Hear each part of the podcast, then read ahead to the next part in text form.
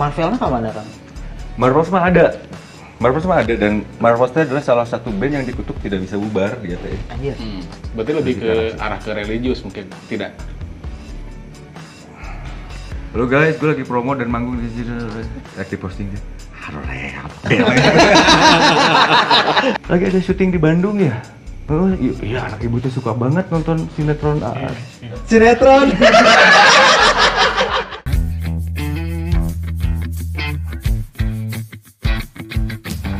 Eh, aktivitas kali ini, aktivitas dari Kang Yana sendiri ngapain aja Kang sekarang?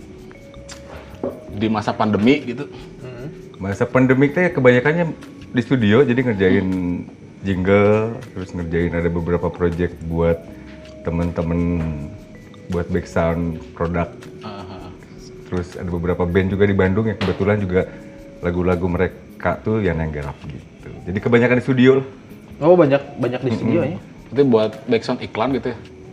Iklan, eh, Kebanyakan iklan, terus ada beberapa program juga yang si back soundnya dikerjain sama Yana juga. Voice over juga ngambil juga nggak?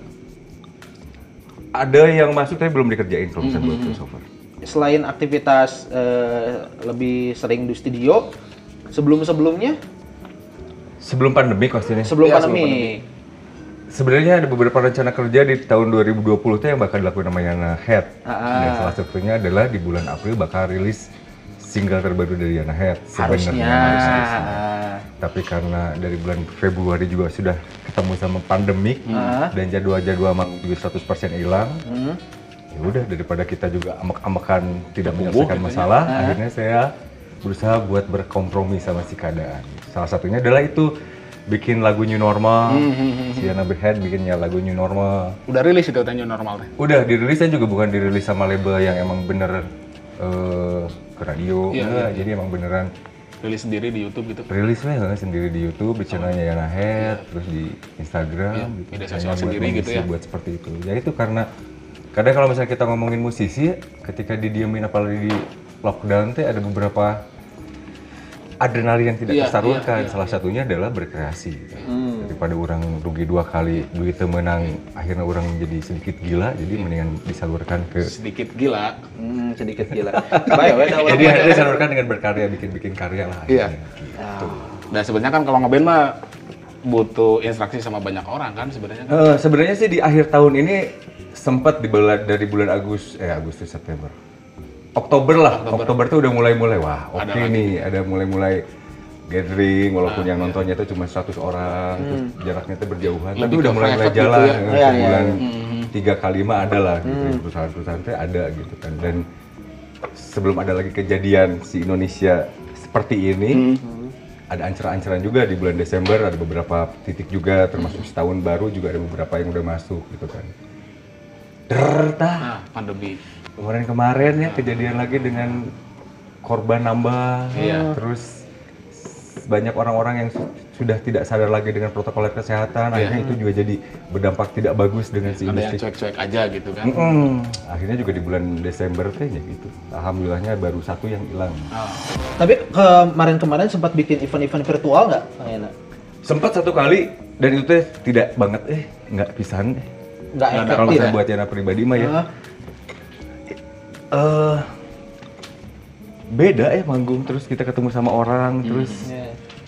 Kita menyampaikan sesuatu teh beda pisan ketika virtual teh Nggak ada orasi yang disampaikan ya. nggak ada orasi yang disampaikan terus kita juga tidak bisa melihat ketika orang ngomong dan mencoba menyampaikan apa isi di dalam lagu itu teh reaksi si orang yang nontonnya seperti itu nah itu teh nggak ada Nggak dapet pasti nggak dapet bisa. nggak intim Ya lagi tidak intimate.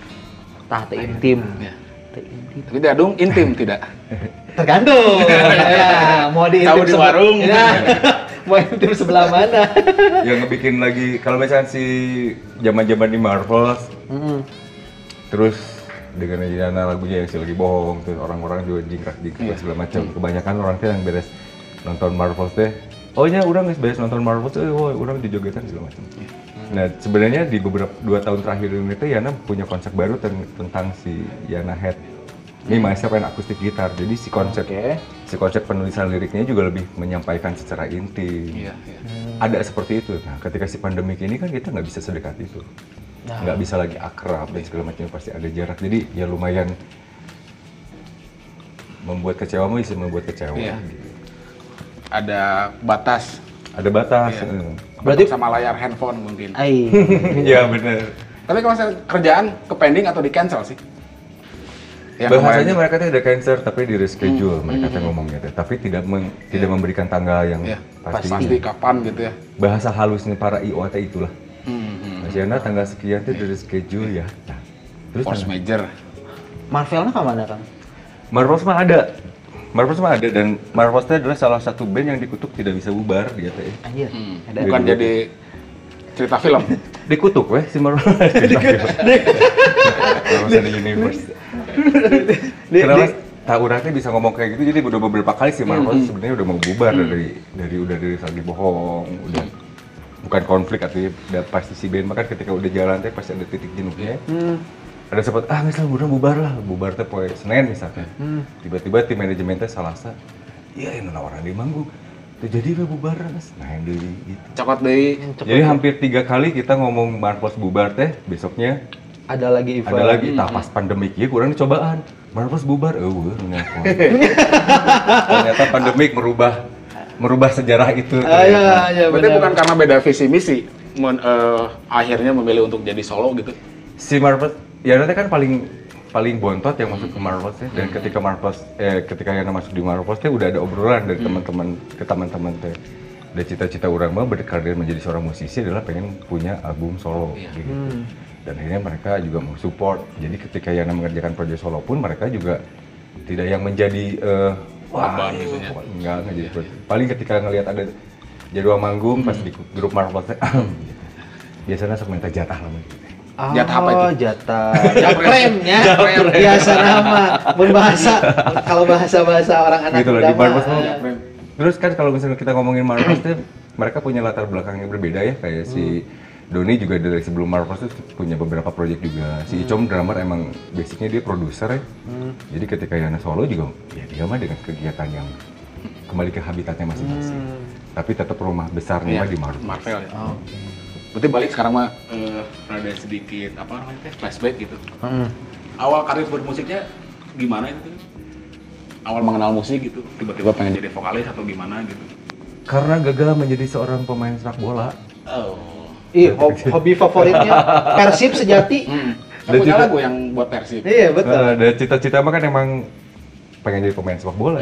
Hmm. dan dari saya terlahir dari keluarga penyuka musik penikmat musik bukan Oke. pelaku musik Iya. sih dari keluarga tapi kalau misalnya olahraga mah almarhum bapak sangat sangat mendukung lah jadi kalau misalkan lebih tertarik membelikan anaknya sepatu bola daripada membelikan gitar Jadi punya cerita dong waktu eh, zaman-zaman apa? Waktu masih muda gitu. Kalau pemain bola mah kan memang rentetannya juga Banyak. banyak pisan. ya dulu mah kan gak gabung teh harus ke SSB ya kalau Ya. misalkan ke Persib teh Ah. masuk ku bapak teh dimasukin ke SSB terus kalau misalkan dulu mah ada eh apa turnamen antar klub eh antar SSB Ah. Bandung Raya Ah. ya ikutan ya, kayak gitu Tapi lolos. ujung-ujungnya teh ketika ah jangan ini mah sensitif kalau dibahas Ya udah jangan. ya gitulah pokoknya mah saya menjadi pemain sepak bola yang Ya, oke. Eh, itu posisinya Kang Yana sendiri senangnya jadi posisi apa tuh Kang? winger Winger kanan kiri? kanan Kanan. Nah, saya lebih dominan kaki, tangan eh kaki kanan soalnya oke. Orang mundur dalanya ngomongkan bola mah euy. Ya, aing mah.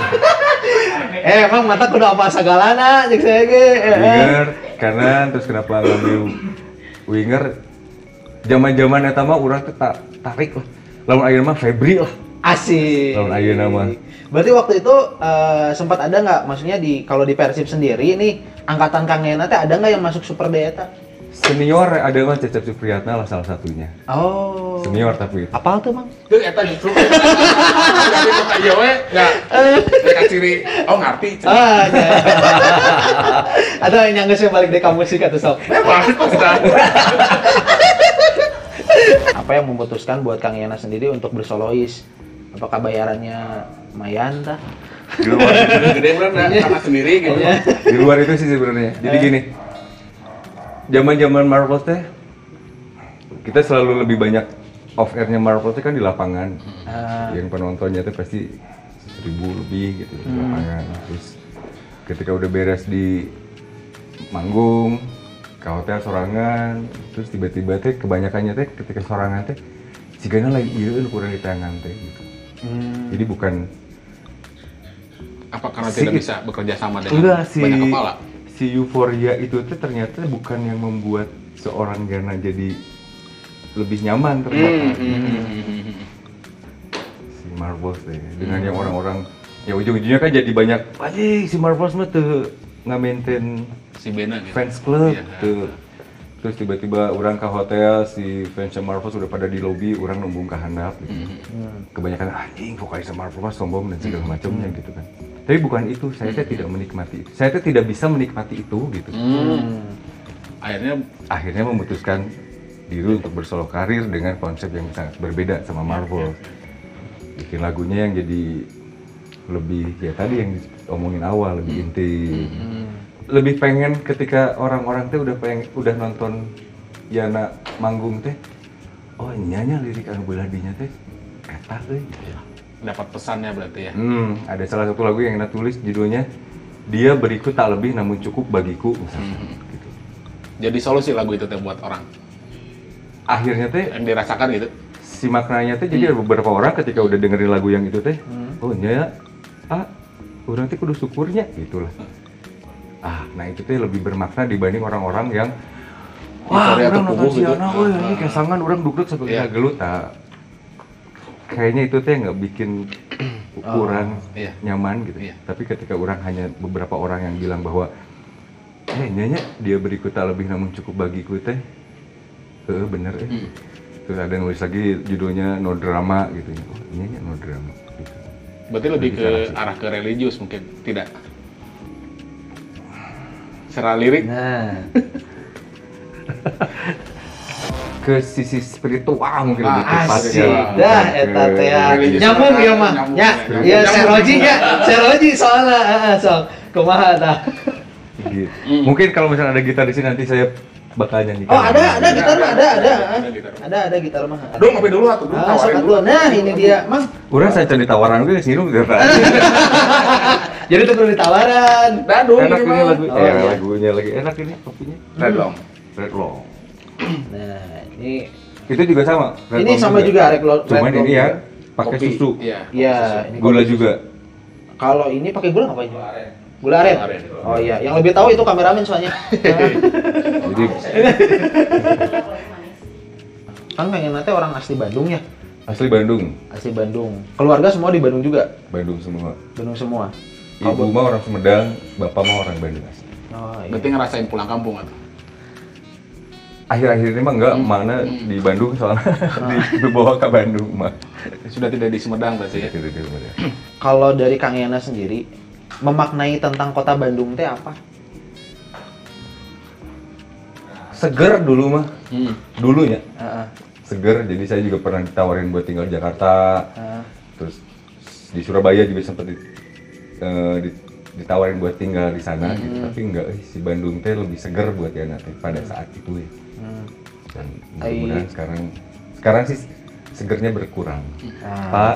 ya karena karena kenapa? Nggak apa-apa ya. Kita pengen tahu aja Iya mungkin itu juga karena itu ya karena si debit kendaraannya juga bertambah terus polusinya juga kayaknya bukan hanya di Bandung ya bertambah kendaraan dan polusi mah. Hmm. di semua kota juga seperti itu. Tapi alasannya kalau misalnya kita ngomongin Bandung pada saat itu gitu ya itu buat yang namanya seger kurang teh bisa nyanyiin lagu gitu di Bandung teh bisa nulis lagu bisa berkreasi di Bandung udaranya cocok lah buat yang Hmm. Emang balik lagi mau ngobrolin Marvel sama Yana. Heeh. Berarti kan dua karakter, dua sosok yang berbeda gitu. Heeh. Nge-brandingnya gimana gitu? Atau perlu perlu nggak sih nge-branding image gitu buat di beberapa kota lah maksudnya ada contoh kecil waktu main di eh, Lampung terus main di Bengkulu terus main di Kediri si baliho segala rade kan dengan Yana Head Iya, Yana iya, Head. iya. tapi si MC teh pasti ngomong please welcome on stage Shana Marvels. Oke mana salah? Tapi nggak bisa dijelasin juga ada orang-orang juga ketika yang nyanyi dengan lagu yang sendirinya misalkan jadi bohong ah lagi bohong kisah aku pasti itu gitu. Tapi kalau yang tadi disebutin branding dari eh, apa ya maksudnya? Branding image. Ah, branding image-nya itu sosoknya gitu. ah, perlu nggak itu kalau misalkan menurut Kang Yana sendiri? eh itu teh nggak terlalu dipikirin sama Yana ya. Jadi ketika Yana bawa nama head di medsos itu kan di manggung-manggung yang terdekat juga dipakai Yana head teh si branding image itu tidak terlalu dipikirkan Iya, gitu. iya, iya. Jadi ya udahlah ngalir. Ketika ada orang yang manggil Yana Marcos ya nggak apa-apa. Ketika ngomong jadi Yana head ya juga nggak apa-apa gitu. Nggak masalah ya. Nggak jadi masalah. Tapi kan ada ya tadi ada apa? Ada yang salah dari present tadi kan ya Marvel gitu. Tapi memang sebenarnya masih tergabung kan itu teh. Masih dan kebetulannya juga Yana teh nggak keluar dari Marbles gitu. Hmm, hmm, hmm. Dan si bandnya juga masih ada ya. Dan si B-nya juga masih ada. Gitu. Oh, Yana Head, kenapa namanya na- Yana Head? Panjang nih ceritanya gitu. Oke, tenang naon. Dah, kita mah masih masih nungguan justru itu yang saya mau. Ya nanti beberapa tahun yang lalu lah kan paling benci sama medsos. Oke. Kurang teh paling benci gitu. Jadi oh zaman-zaman pet orang-orang bikin pet, kurang teh embung yang pet gitu. Hmm. Terus tiba-tiba orang yang jangan bikin Instagram lah gitu. Ah, Nambung lah orang bikin Instagram. Akhirnya di salah satu kafe saya manggung bareng sama Yoga Nine Ball. Yoga Nine Ball teh duluan punya Instagram. Iya. Akhirnya Yoga Nine Ball lah yang bilang, eh, Yan, bikin Instagram lah. Ini lumayan buat promo kan sekarang teh si emang industrinya teh bergeser ke digital kayak seperti ini gitu. Yang Spanyol kan, jadi yang bikin Instagramnya Yana teh si Yoga. Oh. Oh, bukan dari niat sendiri sebenarnya mah. Bukan, dibikinin lah di salah satu kafe di Bandung pada saat itu. Lagi manggung juga lagi perform acara salah satu produk minuman keras Wajah. pada saat itu Iya, teh. iya. Udah dibikinin nama yoga dan segala macamnya, nanya kan. Ya namanya ya nama Marvel, entong lah orang mau mau Marvel Iya. gitu kan. Nah, dua bulan terakhir tuh orang lagi sering dengerin lagu si Radiohead, beberapa album Radiohead tuh Iya. didengerin. Nah, Oke. jadi pas ngomongin Yana, Marvels apa The Cat? Yang terlintas teh Head, jadi Iya. Yana Head. Berarti salah satu influence juga si Radiohead. Salah teh. satu influence, Hmm, hmm, hmm, salah satu yang didengarkan. Oh, jadi awal mulanya. Heeh. Berarti kalau misalkan untuk ininya karena memang bergeser dunianya ke dunia digital, nyari uang di Instagram? Akhirnya menguntungkan nggak si Instagram teh gitu? Heeh. Alhamdulillah. ya jelas kalau itu mah ya nggak usah ditanya. Enggak, followersnya juga masih sedikit ya apa? Ya, tapi kan pundi-pundi mah kan Mungkin ada aja mungkin yang masuk gitu. Nyaku silaturahminya Iya, teh. iya, iya. Jadi ada si produk lagi lain yang dipromo-promokan dengan karunya wes ya atau boga duit meureun. Enggak, lah, maksudnya akhirnya ada di situ gitu. Followers itu bukan sabaraha tuh. Nah, Ya, asik, lumayan lah segitu mah. Lebih tahu. Iya. iya. Ada yang stalking. Iya. Tahu kalau bisa ngomongin Instagram itu paling lucu. Jadi ketika Instagram, wah manajemen tiba-tiba kan ngomong, ya kudu eksis mana teh, lamun misalkan di mana teh, mana selfie gitu. ya." Oke lah, akhirnya teh dengan berberat hati orang mencoba menjadi eh, anak-anak seperti layaknya yang punya Instagram. Pencitraan ya. Iya. Halo guys, gue lagi promo dan manggung di sini. Lagi posting deh. Harus gitu loh jadi ada tra- masa transisi yang anjing lah aja orang teh kayak gituan tapi ada juga yang akhirnya teh ke posting gitu Iya, iya. ke posting gitu udah teh tinggal terus orang yang sedikit kelakuan orang sorangan deh ternyata industri teh ayeuna mah. Iya. Pakai Instagram, story Instagram, terus pakai filter teh emang. Wih, Bener, udah. dan orang akhirnya juga gitu ya itulah sebuah kerudutan yang hakiki ya. Dia ngomongin Radiohead, masih cover si Radiohead atau bawain gitu jadi songlistnya di Kang Yana gitu kalau ada beberapa lagu lah ada beberapa Radiohead yang emang di cover juga terus ada beberapa juga yang dibawain juga Yang paling senang sama Kang Yana dari Radiohead lagu apa Kang? No surprises, no surprise, no surprises, high, eh, banyak ya. Tapi High yang sering dibawain mah itu no surprises, high and dry. Album-album itulah. Kalau misalnya album-album yang ke si eh, Oke Komputer, eh no surprises ada di Oke Komputer sih. Ada beberapa lagu yang nggak mulai-mulai ribet ternyata Radiohead. Jadi udah tidak terlalu susah dibawakan dengan versi akustik lah. Nah, Tapi tidak jadi template kan jadi songlistnya gitu. Apa selalu harus ada gitu? Enggak sih Enggak gitu. juga ya. Tapi tiba-tiba kalau misalkan si moodnya lagi bagus gitu kan, terus tiba-tiba yang si nonton teh seusiaan, anak-anak 90-an. Tiba-tiba medley itu nyambungin ke situ gitu. Eh, tiba-tiba nyanyi No Surprises, nyanyi bareng sama mereka. Kalau enggak juga si High and Dry mereka paling sing along di antara lagu-lagu Radiohead. ya. Selain dari klipnya. pertama kali nih dapat uang eta sabaraha dan di mana?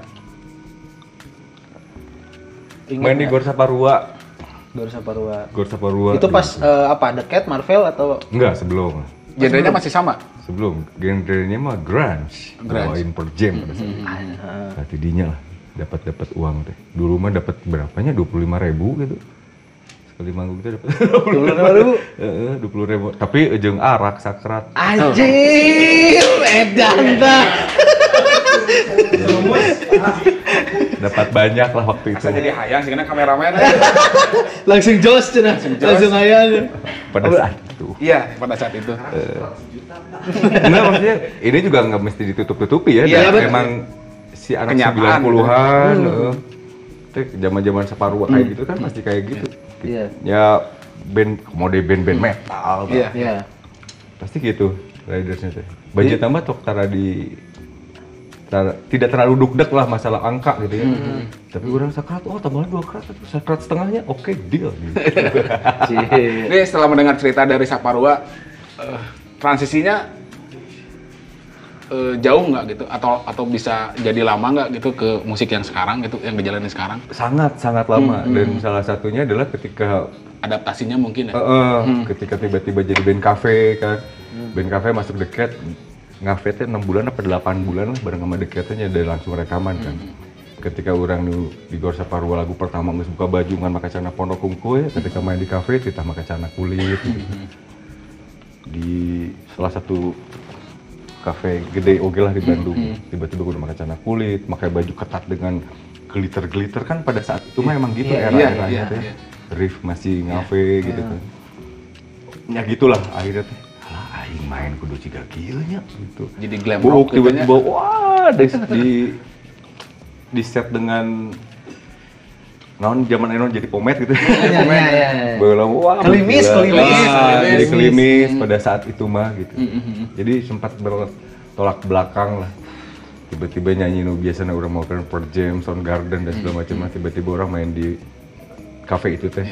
Bawain disco 2000 gitu, bawain Centeria gitu Yang penontonnya banyak yang duduk gitu ya? Enggak, malah pada saat itu mah emang mereka yang diinginkan kayak itu kan. Emang emang lagu-lagu gitu nya. Disco 2000, ada practice Century, nu kata itu. Tapi karena orang baheula nama Open per Jam, Soundgarden, Alice in Chains, Hah? Silverchair gitu ya. Iya. Ya, jadi aduh kehatian, tapi ada penontonnya bagi di kafe mah pada saat itu. Nggak bisa diperangin juga gitu. Akhirnya mencoba berkompromi lah. Berkompromi dengan kafe pada saat itu, masa transisi ke rekaman. Orang mencoba berkompromis oke jeung si label sama si industri musik yang lebih besar lagi gitu kan. Akhirnya tiba-tiba terpotong rambut kudu di iya serem gitu. Modelnya beda-beda gitunya tiba-tiba teh. Oh, Dengan karakter yang udah di nanti, sebelumnya oh, gitu. itu fotoan. Aduh, nah kieu nya industri musik. Ayo aturan nana, oh, manggung harus segar di TV gini. Alah sih gitu. gitu. Cuman mah orang-orang mah nggak tahu. Iya, iya. Tuh berakting we gitu, berakting menikmati itu semua gitu. Tapi pada ya si hati kecil mah lain iya dunia orang teh gitu. Dunia orang tuh memang beneran Ah, kalau misalnya ngomong jati diri mah bukan di situlah Iya. gitu. Orang teh lain. Pada masa itu lagi mencari jati diri juga buat teh gitu. Iya, akhirnya teh oh iya ya, seperti ini ternyata industri teh ada akhirnya juga dapat pelajaran dari si industri musik Indonesia gitu kan. Oh iya. Kayak nama, nama bandnya dulu di Separwa teh apa? Strip dulu mah. Strip. Strip. Eh, strip band bawain lagu-lagunya per jam lah, spesialisasi per jam pada saat itu. Mungkin Kangen tuh, jadi salah satu ini, Apa? mungkin jadi salah satu penontonnya waktu itu. Pada waktu itu mungkin iya, Iya. mungkin tidak. Gitu. Iya. Jadi udah lo misalnya aya manggung di Saparua, misalnya Saparua teh aya deui. Ya mana main di Saparua eh, mau ke lagu-lagu per jam teu dibayar. Teu nanangon urang mah. Beneran. Soalnya soal itu mah nggak bisa dibayar sama uang. Oke. Pada saat itu maksudnya teh si euforia itu teh. Memorable ya. Iya. Karena tidak ada tuntutan dan tidak ada paksaan ya. Iya. Dan si penonton juga menikmati itu pada saat itu teh. Menikmati show terus tidak melihat saha urang gitu ketika mereka bawain lagu yang mereka suka ya udah ah, seru lah pada saat itu. Nggak bawa HP, ayo nama kan kerjanya HP di dia. Hmm, pakai flash deh. Miknya Katanya, ditukang, oh, jadi HP di dia, eh saya. Tukang. Gitu lah. Itu Era-era Ah dulu teh sebelum ada pandemik ini sempat berpikir apakah orang mau ngalaman di Separua apalagi Separua sekarang udah nggak ada live music lagi kan Iya, nggak boleh. wah kayaknya mah udah nggak akan mungkin lagi lah kita bakal bisa merasakan lagi manggung di Separua udah beres ketika ada pandemik ini teh Jis, bahaya oke ya kalau misalnya band-band baru sekarang yang belum pernah merasakan band eh, main di panggung yang Iya. besar mereka teh apakah nggak akan mungkin lagi merasakan yang Euforia ngeband gitu ya. Oh, yang ditonton sama seribu orang apa dua puluh ribu orang gitu. Ya, Pokoknya zaman sekarang kayak virtual teh kan jadinya. gimana? Iya. Apakah band-band baru yang sekarang misalkan ri- rilis dan belum pernah manggung teh? Jadi itu generasi-generasi yang di bawah Yana yang baru berkalir teh Iya, iya. banyak momen yang bakal hilang gitu kalau misalkan si pandemik ini tidak berakhir. Nah ini Kang Yana ada nggak maksudnya musisi-musisi yang masih suka nongkrong nih sama Kang Yana lah contohnya ada nggak? Satu komunitas gitu Ah. mungkin. Atau satu tongkrongan gitu? Banyak ya kalau misalnya di Bandung ya sama Ricci, FM, sama Yoga Rainbow, sama Pepeng Setia, sama Trisno, sama Beng Beng Pas, sama Mama Yuki, Magi besok ke Bandung besok Magi. Jadi kadang kalau misalnya kayak gini nongkrong sama anak-anak, makanya kalau misalnya bisa dicek di tas Yana teh pasti orang mau buku ajaib. Oh, is. Dan orang teh masih nulis di buku, Ah, Iya. bukan lagi di pad gitu iya ya. di iPad gitu apa gitu. Oh, nulis di situ. Jadi orang tuh masih. Jadi kalau misalkan ada lagu yang misalkan Yana besok manggung ada request lagunya teh ini, oke. Okay. Orang tuh nulis liriknya. Bukan di pad yang browsing itu. Jadi bukan. Ini orang kampungan gitu. tapi Tapi tapi kena naon. tapi emang eh. Emang banget. emang manfaat banget kalau misalkan nulis mang. Nulis. Kalau misalkan nulis mah kita tuh bisa langsung inget. Iya, Kalau misalkan pakai ini mah kan kita nggak tahu smartphone bisa ngeheng, bisa naon gitunya. bisa lengit. Heeh, bisa lengit oge, tapi kalau misalkan nulis mah itu langsung ngerap aja gitu. ah, jeung teu boga we orang mah. Berarti bergaul dan berkomunitas teh penting. Silaturahmi penting. Penting. penting pisan lah. Dan berasa banget ketika pandemik yang seperti ini ya gitu. Ketika orang-orang tidak ada event teh kebanyakan yang ngundang Yana buat manggung kemarin-kemarin teh rata-rata klien-klien orang. Hmm. jadi klien-klien Yana yang eh, Sebelumnya. yang sebelumnya gitu tiba-tiba ya lu gimana ini kerjaan? Wah nggak ada lah bro gitu kan gue bikin nih gitu perusahaan lu, lu ngisi lah. Go gitu. Jadi ya jadi sangat-sangat penting lah silaturahmi the power of silaturahmi ya. ah eta cek si Gebek. Nah, lain the power of mau hungkul mang. Si Gebek mesti dibawa ke sini. Ah, Insya Allah minggu selasa, Selasa Ya. depan, minggu depan. Nah, Kemarin udah ada jadwalnya, cuman mundur lagi karena banyak kesibukan juga. Siapa Iya, aja ya, Kesibukan juga, ya. Dan saya salah eh, pernah bikin project juga sama Gebek Hmm, pada saat di luar si Marvel dan segala macam. proyek apa tuh bang? Sobirin Project namanya. Naonnya teh? Kamu nanya, udah saya emang nggak tahu itu. Emang tidak dipublish sih Tuh, kan? Project. Jadi si Sobirin Projectnya gini, nongkrong nih sama salah satu bos besar rokok lah. Heeh. Tiba-tiba nongkrong, ya mana buka project tuh? Urang teh ngomong kasih gitu. Boga, sawai, urang si Gebek. Padahal cak jadi band. Oh. Oh ya guys, eh tur 10 titik ya. Anjing karena naon. Lu sobirin we gitu. Ada teman-teman teh si sobirinnya sebenarnya tempat-tempat teman-teman anu ngumpul-ngumpul. Iya. Tapi urang dijieunkeun band namanya. Daripada bingung nyari nama band naon kan. Jadi sobirin. Berarti benar dari tongkrongan teh menghasilkan juga. Heeh. Terus beres, dibentuk weh, sampai gue tidinya tur 10 titik, beres tur bubar. Ah iya. Kang Enet kan karir bermusiknya sudah lama juga gitu kan. Kepikiran jadi produser nggak atau sudah jadi produser gitu? Ngeproduksi band-band yang baru gitu. ha? Udah sebenarnya cuma tidak Hmm. Tidak sengaja tidak diekspos lah Nah, gitu. tapi boleh tahu sih band-bandnya enggak juga. Ada dua band yang make lagunya Yana mah yang kayaknya bulan sekarang bakal rilis namanya Yesterday Cookies. Hmm. Sama di bulan yang sama juga di bulan ini ada The TV juga itu dua-duanya lagu yang saya tulis gitu. Berarti beda dong sama maksudnya sama band sendiri sama jadi produser gitu. Ada Beda. kesulitan nggak? eh beda beda mindset sebenarnya Hmm, kalau misalkan buat si band orang mah kan kita juga harus paham si karakter vokalisnya ke mana gitu. Terus kalau misalnya kita ngomongin ada salah satu band The TV eh, yang yang pakai lagu Yana teh mereka lebih ke si Britpop. Dia bawainnya teh sweat gitu. Suara si vokalisnya teh sweat banget lah. Nah akhir Sweat, Radiohead gitu ya mereka. teh. Akhirnya yang Jana tulis juga lagu yang Jana tulis teh ya nggak jauh-jauh dari mereka gitu, nggak nggak jauh dari Sweat dan si Radiohead gitu. Itu tuh untuk untuk eh, major label atau ke band-band indie gitu. Band-band indie Itu tidak ada yang dirubah, nggak banyak yang dirubah, nggak produserin si band itu teh. nggak banyak dan sangat menyenangkan dan saya menikmati proses itu. Berarti origi- originalnya si band ada gitu. Ada, ada dan sengaja ke- eh, dan kebetulannya juga ya nanti bukan baru kenal sama mereka gitu. Jadi udah pernah lihat mereka perform seperti apa, terus si kapasitas penyanyinya juga segimana, udah tahu, udah paham, jadi tidak terlalu sulit buat mengerjakannya gitu. Jadi secara proses ngikutin proses recordingnya gitu dari dari bikin mentah lagu Dan gitu beruntungnya mereka mem- eh, melibatkan saya ke si project itu. Dan 100% berarti. bisa dibilang seperti itulah.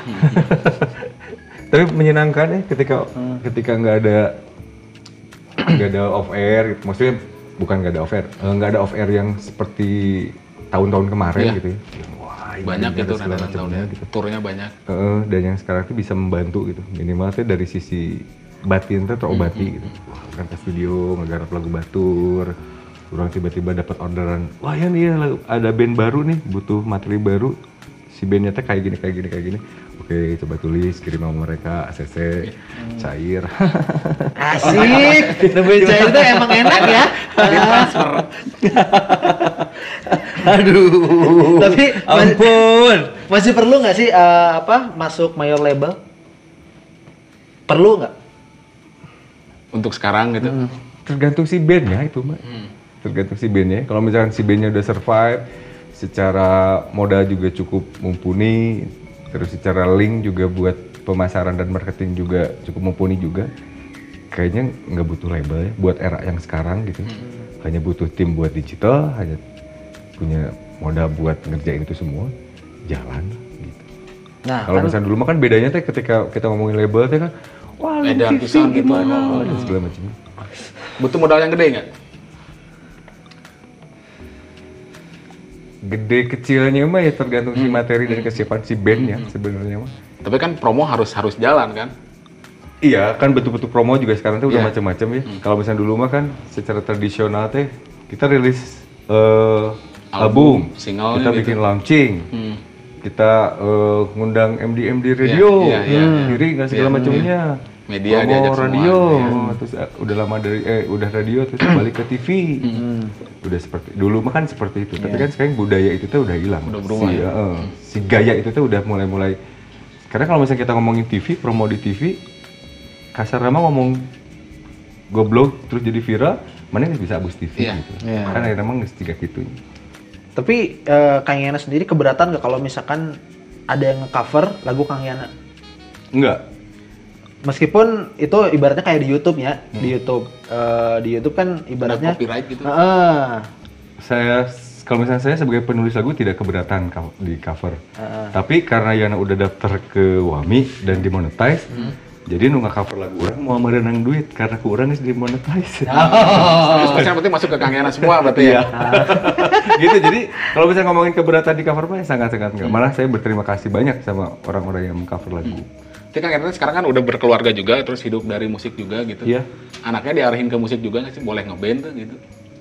Membebaskan itu anak saya yang paling gede teh psikologi dia jadi lebih ya dari kecil juga udah kalau misalnya nyanyi mah bagus dia teh tapi belum tertarik mungkin Udah mulai kelihatan berarti si bakat sama gitu. Tapi untuk diarahkan ke situ mah ada sama Kang Yana sendiri atau memang keinginan dari anaknya sendiri?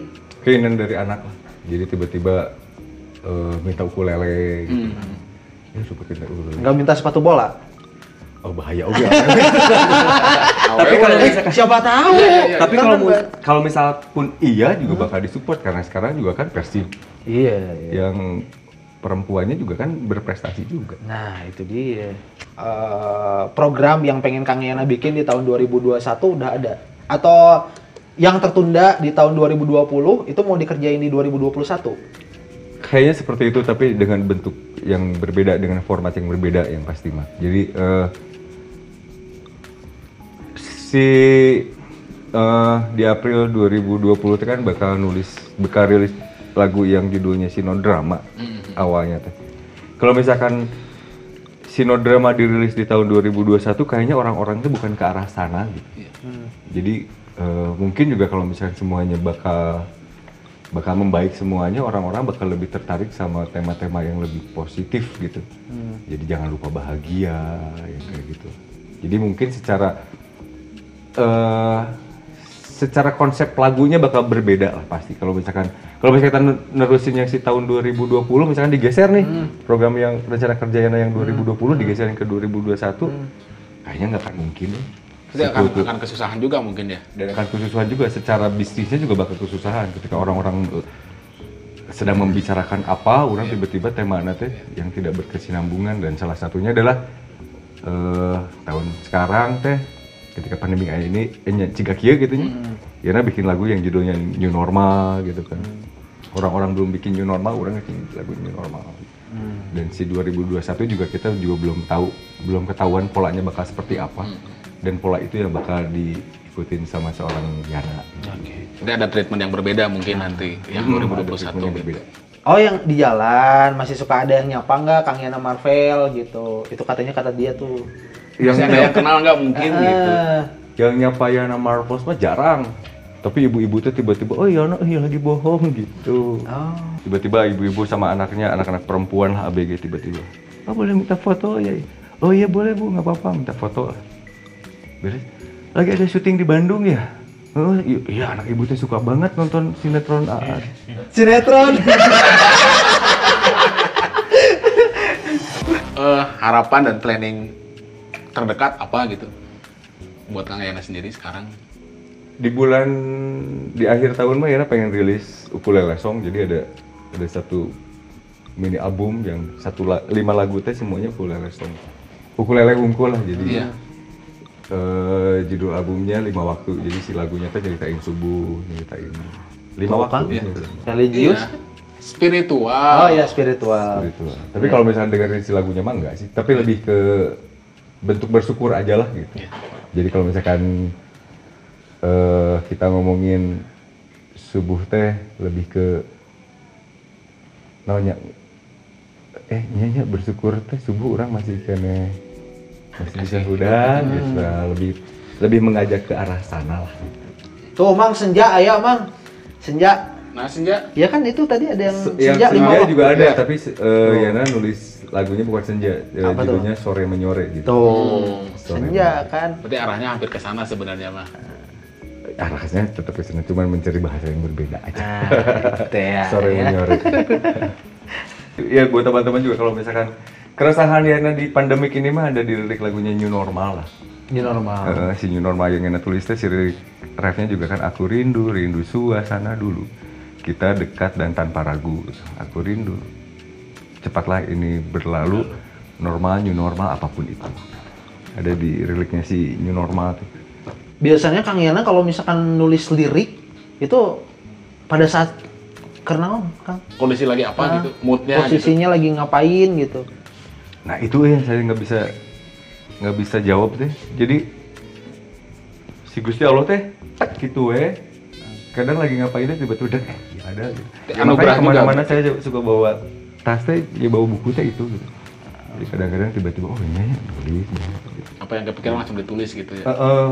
Jadi sayang saya tidak bisa membuka bukunya di sini. Kalau itu buku ajaib sebenarnya. Oke, ya. Bukunya rahasia ya. Ada kalau misalnya mau lihat. Oh boleh? Boleh. Boleh? Ih boleh pisan. Siapa tahu itu jadi inspirasi buat saya. Wow.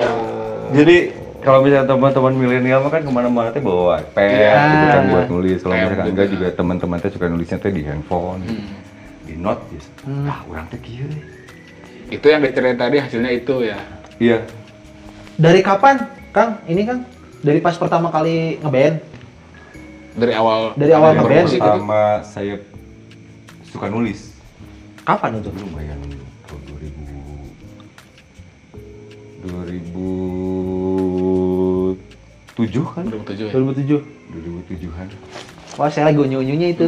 Cicilan es beres Tuh, bro. jadi tuh nggak pabalataki Wah, Bener eh. Coretan-coretan. Coretan, coretan, coretan. Iya. Coret-coretan. Mungkin nanti dari bahan obrolan ini teh bisa jadi karya buat Kang Yana mah. Ya kan emang jadi karya kan? Semoga semoga. Sebagian mungkin sudah jadi karya kan? Maaf saya kampungan gini ya. Keren ya. Eh, karena nggak semua orang bisa nulis Iya. langsung kayak gini. Iya. Terus dibawa ke mana-mana gitu. Ah, Biasanya kalau dibawa ke mana-mana teh. Hmm. Tapi ada nggak satu karya yang eh, bikin Kang Yana di tulisan itu, duh, itu urang pisan, euy. Ada nggak? Banyak tuh. Salah satunya aja. Yang mungkin pada saat Kang Yana teh lagi kejadian teh, anjir, ya orang keur nyari hate gitu nya, tulis langsung. Ada yang saya waktu kangen pisan sama bapak. Hmm. Oke. Jadi eh, saya nulis itu. Judulnya apa kan? Aku rindu judulnya. Aku rindu. Lain ini rindu ya. Iya, aku rindu. Aku rindu. Aku rindu itu lagu tentang pas eker kangen-kangennya sama almarhum bapak lah. Saya nulis lagu. Oke. Nulis hungkul sebenarnya nggak nggak niat buat bikin buat bikin lagu. Dan kejadian kalau misalnya kita ngebahas tentang tulisan, teh si kami biru teh ditulis kan di eh Bandara Pekanbaru teh teh inget kan. Dan itu teh sebenarnya bukan lagu si kami biru. Hmm. Si kami biru teh surat sebenarnya mah Surat. Buat Buat siapa? buat versi. Serius? Asli lah. Jadi surat sebenarnya si kami biru. Oh. Jadi orangnya surat ya. Ah, Dear Persib Bandung, ah, oke. apa pun yang terjadi itu sebenarnya. Hmm. Apa pun yang terjadi, kami tetap nah, itu teh surat sebenarnya. Oh, Oke. Eh, kami tetap di sini. Biru di hatiku. Oh, biru di hatiku. Itu teh surat sebenarnya. Oh. Tah, ketika eh, ketika udah bikin surat, Hmm. orang kudu bikin kasahanya gitu. Hmm. Hmm, hmm, hmm. Tah, kumaha carana surat ieu bisa Nyepi gitu nyampenya. Heeh. Nah. ke si kata PBB dan manajemen Persib dan para pemain Persib terus official. Iya, iya.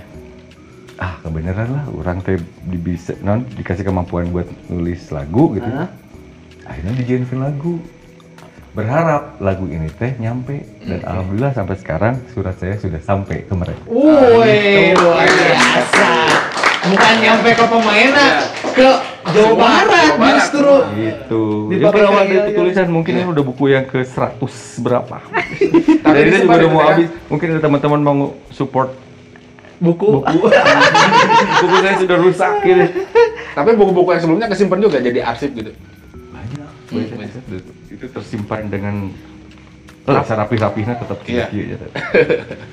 gitu. Oh, wis.